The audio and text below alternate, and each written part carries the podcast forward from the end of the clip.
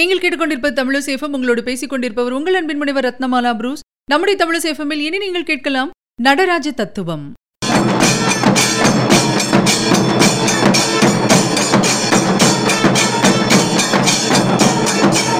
உலகத்தை தற்போது திகைக்க வைக்கிறது எது அப்படின்னு பாத்தீங்கன்னா அணு துகள்கள் தான். அணுவோட பலவிதமான சேர்க்கைகளைத்தான் நாம் மூலக்கூறுகள் அப்படின்னு சொல்றோம். பஞ்சபூதங்களான நீர் நிலம் நெருப்பு வாயு ஆகாயம் எல்லாத்துலயுமே இந்த அணுக்கூறுகள் இருக்கு அப்படிங்கிறது உங்களுக்கு தெரிஞ்ச விஷயம் தான் இதைத்தான் நம்ம புரோட்டான் எலக்ட்ரான் நியூட்ரான் அப்படின்னு சொல்லி பிரிக்கிறோம். அணுவின் மையப்பகுதியான அணுக்கருவில் சம அளவு எதிரெதிர் மின்சக்தியுள்ள புரோட்டானும் நியூட்ரானும் இருக்குது. எலக்ட்ரான் பாத்தீங்கன்னா இதை சுத்தி சுத்தி வந்துட்டே இருக்கும். இதோட சக்திகள் ஒன்றை ஒன்று ஈர்த்து அணுவோட அமைப்பை நிலையானதாக்குகிறது. இந்த அமைப்பு தான் இந்த பிரபஞ்சத்தையே செயல்படுத்துது. இத பாத்தீங்கன்னா கடந்த நூற்றாண்டுல தான் நம்முடைய விஞ்ஞானிகள் கண்டுபிடிச்சாங்க. என்னடா நடராஜ தத்துவம் அப்படின்னு சொல்லிட்டு ஏதோ சயின்ஸ் பத்தி சொல்லிட்டு இருக்காங்களே அப்படின்னு நீங்க நினைக்க கூடாது மெஞ்ஞானம் என்பது எப்பவுமே விஞ்ஞானத்தை உள்ளடக்கியது. நம்முடைய முன்னோர்கள் எதையுமே தெரியாம செய்யல. ஏன்னா கடந்த நூற்றாண்டுல தான் இந்த அணுக்கள் பத்தின அதிகமான கண்டுபிடிப்புகள் எல்லாம் வந்திருக்கு. ஆனா நம்முடைய மெஞ்ஞானிகள் இதெல்லாம் எத்தனையோ வருடங்களுக்கு முன்னாடியே கண்டுபிடிச்சிட்டாங்க. பிரபஞ்ச சக்தியை மிக துல்லியமாக கண்டுபிடிச்சு இறைவன் தூணிலும் இருப்பான் ஓர் அணு துகளிலும் இருப்பான் அப்படின்னு சொல்லியிருக்காங்க. தாங்க நடராஜ தத்துவம் தன்னுடைய ஆட்டத்தின் மூலம் தத்ரூபமாக விளக்குது. நடராஜரோட வலது கையில் உள்ள உடுக்கை படைக்கும் ஆற்றலை குறிக்குமா. இன்னொரு வலக்கையின் உட்புறத்தை காட்டுறது அருளும் ஆற்றலை குறிக்கும் இடக்கையில் உள்ள நெருப்பு அழிக்கும் ஆற்றலை குறிக்கும். இன்னொரு இடது கையை பார்த்தீங்கன்னா துதிக்கை மாதிரி உள்புறத்தை மறைச்ச மாதிரி இருக்கும். இது என்னன்னா மறைக்கும் ஆற்றலை குறிப்பது. தூக்கிய பாதம் ஆணவத்தை அழிக்கும் இன்னொரு பாதம் தீய சக்திகளிலிருந்து காக்கும் ஆற்றலை குறிக்கும். திருமுல ரொம்ப அழகா சொல்லியிருப்பாரு பாருங்க உள்ளம் பெருங்கோயில் ஊனுடம்பு ஆலயம் வள்ளற் பெருமானுக்கு வாய் கோபுர வாசல் தெள்ளத்தெளிந்தாருக்கு சீவன் சிவலிங்கம் கள்ளப்புலனைந்தும் காளா மணிவிளக்கே அப்படின்னு சொல்லுவாரு. நம்முடைய மனுஷ உடம்புல தொண்ணூத்தாறு தத்துவங்கள் இருக்குது அப்படின்னு சொல்லி நம்முடைய இந்திய சித்த மருத்துவம் சொல்லுது. நம்முடைய சித்தர் பெருமக்களின் அசைக்க முடியாத ஆதாரபூர்வமான கருத்து என்ன அப்படின்னா மனுஷ வேறு இந்த உலகம் வேறு அப்படிங்கிறது கிடையாது. ரெண்டுமே ஒண்ணுதான் அப்படின்னு சொல்றாங்க. ஐம்புலன்கள் அதாவது ஞானேந்திரியம் அப்படிங்கிறது பாத்தீங்கன்னா பாக்குறது கேட்கறது நுகர்றது ருசிக்கிறது தொடறது அப்படின்னு தெரியும் நம்ம எல்லாருக்குமே. கண்மேந்திரியம் அப்படிங்கிறது பாத்தீங்கன்னா கை கால் வாய் காது இன்னும் மற்ற உறுப்புகள் எல்லாம் சொல்லலாம். கரணம் அப்படிங்கிறது பாத்தீங்கன்னா நம்முடைய மனம் புத்தி சித்தம் அகங்காரம் பகுத்தறியும் நம்முடைய அறிவு. இதெல்லாம் தான் கரணம். இந்த உடல் மற்றும் அண்ட சராசரங்கள் எல்லாமே ஐந்து வகையான இயக்கங்களை கொண்டு பஞ்சபூதங்கள் தான் ஆழுது அப்படிங்கறத உணர்ந்து இது எல்லாத்தையுமே சித்த புருஷர்கள் தங்களுடைய கைப்பிடியில் கட்டுக்குள் வச்சிருந்தாங்க. அவங்க இந்த பஞ்சபூதங்களையும் தன்னாட்சி செய்ததற்கான நிறைய அத்தாட்சிகள் இருக்கு. வீர சைவர்கள்லாம் பாத்தீங்கன்னா திருச்சிற்றம்பலம் அப்படின்னு சொல்லிட்டு தான் பேசுவாங்க. அவ்வளவு புனிதமானது அந்த சொல். அவர்கள் கோயில் அப்படின்னாலே அந்த வார்த்தைக்கு சிதம்பரம் அப்படின்னு மட்டும்தான் பொருள் எடுப்பாங்க. பஞ்சபூத தலங்கள்லேயே சிதம்பரம் அப்படிங்கிறது ஆகாயத்தலம் சிதம்பரம் நகரத்தின் நடுநாயகமாக இந்த திருத்தலம் அமைந்திருக்கின்றது. இந்த கோயிலுக்கு சபாநாயகர் திருக்கோயில் அப்படின்னு ஒரு பேர் உண்டு. நடராஜர் சிவகாமியுடன் தெற்கு பார்த்து ஆடுகின்ற இடத்தினை சிற்சபை கனகசபை சிவநடராஜ சபை அப்படின்னு சொல்றாங்க. சிதம்பரம் கோயிலுக்கு நாலு திசைகள்லையும் நாலு கோபுர வாசல்கள் உண்டு. மாணிக்கவாசகர் ஞானசம்பந்தர் அப்பர் சுந்தரர் எல்லாருமே இந்த நடராஜ பெருமானை வழிபட்டிருக்காங்க.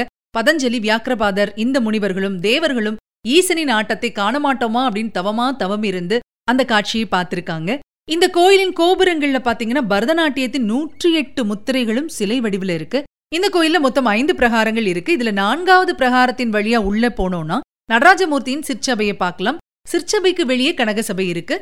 இங்கேதான் அபிஷேக ஆராதனைகள் எல்லாமே நடைபெறுது. நடராஜரோட சிற்சபையின் ஓடுகள் மொத்தமும் பாத்தீங்கன்னா தங்கத்தினால வேயப்பட்டிருக்கு. சிதம்பரம் கோயில் மற்றும் சிற்சபையை மனுஷ உடம்பா சொல்றாங்க. அதெல்லாம் என்ன அப்படின்னு பாத்துடலாம் சிற்சபையின் மேற்கூரை இருபத்தோராயிரத்தி அறுநூறு தங்க ஓட்டுனால வேயப்பட்டிருக்கு. இது சராசரியா ஒரு மனுஷன் ஒரு நாளைக்கு விடும் மூச்சு காற்றின் அளவு. இதோட ஓடுகள் பாத்தீங்கன்னா எழுபத்தி ரெண்டாயிரம் தங்க ஆணிகளால பொருத்தப்பட்டிருக்கு. இது நம்மளோட உடம்பில் உள்ள ரத்தத்தை கொண்டு செல்லும் கண்ணுக்கு தெரியாத நாடிகளோட எண்ணிக்கை. நம்முடைய இடது பக்கம் இதயம் இருக்கிற மாதிரி இறைவன் ஆடுகின்ற சந்நிதியும் இடப்புறமாகத்தான் இருக்கிறது. ஆயக்கலைகள் அறுபத்து நான்கினையும் குறிக்கிற விதமா இந்த சபையின் விட்டத்தின் குறுக்கு அறுபத்தி நான்கு மரங்களால செய்யப்பட்டிருக்கு. பொன்னம்பலத்தில் இருக்கக்கூடிய இருபத்தெட்டு தூண்களும் இருபத்தெட்டு ஆகம சாஸ்திரங்களாக குறிக்கப்படுது. இந்த அர்த்த மண்டபத்தை சுற்றி பதினெட்டு தூண்கள் இருக்கு. இது எதை குறிக்குது அப்படின்னா பதினெட்டு புராணங்களை குறிக்குது.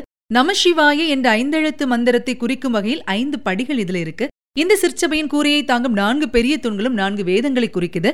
இந்த கோயிலுக்கு பாத்தீங்கன்னா ஒன்பது வாசல்கள் இருக்கு. நம்மளோட உடம்பில் உள்ள ஒன்பது ஓட்டைகளை தான் இது குறிக்குது. இதோட கொடிமரம் பாத்தீங்கன்னா சூக்ஷ்ம நாடி அப்படின்னு சொல்லப்படக்கூடிய மூலாதாரம் சகசிராரம் இதெல்லாம் தூண்டி பேரின்பத்தை தரக்கூடியது. இங்கிருந்து மூன்றாவது பிரகாரத்துல நிறுத்த சபை தேவசபை அப்படின்னு சொல்லி ரெண்டு மண்டபங்கள் இருக்கு. இதை தாண்டி போனா மகாலட்சுமிக்கு தனி சன்னதி இருக்கு. இதுக்கு பக்கத்துல தான் இந்த கோயிலின் சிவலிங்க சொரூபம் கொண்ட கருவறை இருக்கு. நான்காவது பிரகாரத்துல பாத்தீங்கன்னா திருமண மண்டபம் மற்றும் ஆயிரம் கால் மண்டபம் ரொம்ப ரொம்ப பிரம்மாண்டமாக கட்டப்பட்டிருக்கு. இங்கதான் ராஜசபை சிவகாம சுந்தரி அம்மன் முக்குருணி விநாயகர் சுப்பிரமணியர் சந்நிதி இதெல்லாமே இருக்கு. இந்த கோயிலின் சரித்திர பின்னணி பல ஆராய்ச்சியாளர்களால பரிசீலிக்கப்பட்டா கூட விடை காணாத புதிராகத்தான் ஆரம்ப காலம் தொட்டு இன்னைக்கு வரைக்கும் இருக்குது. நம்ம முதல்லயே சொன்ன மாதிரி ஐந்து மதில் சுவர்களை கொண்ட பிரகாரங்கள் நம்ம உடம்புல இருக்கக்கூடிய ஐந்து கோஷங்களை குறிக்குது. முதல் கோஷம் அன்னமய கோஷம். இது நம்முடைய உடலை குறிக்குது. இரண்டாவது பிராணமய கோஷம். இது நம்மளோட உடம்புல உள்ள உயிர் சக்தியை குறிக்குது. மூணாவது மனோமய கோஷம். இது நம்முடைய மனத்தின் ஓட்டத்தை குறிக்குது. நான்காவது விஞ்ஞானமய கோஷம். இது நம்முடைய புத்திசாலித்தனத்தை குறிக்கிறது. ஐந்தாவதும் கடைசியானதும் ஆனந்தமய கோஷம். நம்முடைய பரிபூரண சந்தோஷமான ஆனந்தத்தை குறிக்கிறது தான் இது. இது எல்லாத்தையுமே தற்போது இணைத்து பார்த்த அமெரிக்காவின் நாசா விஞ்ஞானிகள் பிரமிப்பின் உச்சத்திலே இருக்காங்க. என்ன சொல்றதுன்னு தெரியல அவங்களுக்கு. இந்த திருத்தலத்தில் நடக்கும் பூஜைகளை இதனுடைய தலைமை தீட்சிதர் இறைவனாகவே அதாவது சிவோகம் பவா என்ற தத்துவத்தை விளக்கும் முகமாகத்தான் வழிபாடு பண்றாரு. சிவ அகம் என்றால் நான் நாம் என்பதை குறிக்கும். பவா என்றால் ஒருநிலைப்படுதல். ஆக நீ உன் மனதை ஒருநிலைப்படுத்தி சரணாகத தத்துவத்தில் அவன் பாதம் பணிந்தால் உன் உள்ளே இருக்கும் கர்ம வினைகளை அவன் பிடுங்கி வெளியே தூக்கி எறிந்து பரிபூரண சந்தோஷத்தை அளிப்பான். இதுதான் அர்த்தம் அதுக்கு. வருஷந்தோறும் பாத்தீங்கன்னா தில்லையம்பலத்தானுக்கு முக்கியமாக ஆறு திவ்ய அபிஷேகங்கள் நடைபெறுது. என்னெல்லாம் அப்படின்னு பாத்தீங்கன்னா சித்திரை திருவோணம் ஆணி திருமஞ்சனம் ஆவணி சதுர்த்தசி புரட்டாசி சதுர்த்தசி மார்கழி ஆருத்ரா மாசி சதுர்த்தசி. இந்த ஆறு திவ்ய அபிஷேகங்கள் நடைபெறுது. கடுமையான வெயிலின் தாக்கம் போய் குளிர்ச்சியான மழை பொழியும் காலம் தான் ஆணி மாசம். அதனால நம்மள ரட்சிக்கும் ஆடல் வல்லான் நடராஜனுக்கு அவனது தகிக்கும் உடல் சூட்டை தணித்தால் இந்த பூவுலகம் குளிர்ந்து சுபிட்சம் அடையும் அப்படிங்கிறதுனால தான் ஆணி திருமஞ்சன உற்சவம் அப்படிங்கிறது ஒவ்வொரு வருஷமும் ரொம்ப சிறப்பா கொண்டாடப்படுது. இத்துணை சிறப்பு மிக்க சிதம்பரம் திருக்கோயிலுக்கு வாழ்வில் ஒருமுறையேனும் சென்று ஆடல் வல்லானாம் தில்லை சிற்றம்பலத்தானை தரிசித்து வாழ்வில் எல்லா நலன்களும் பெறுவோம்.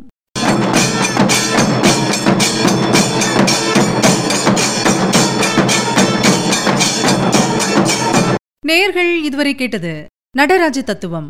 வழங்கியவர் உங்கள் அன்பின் முனைவர் ரத்னமாலா புரூஸ். இது உங்கள் தமிழோசேஃபும் இது எட்டு திக்கும் எதிரொலிக்கட்டும். தொடர்ந்து இணைந்திருங்கள் மகிழ்ந்திருங்கள்.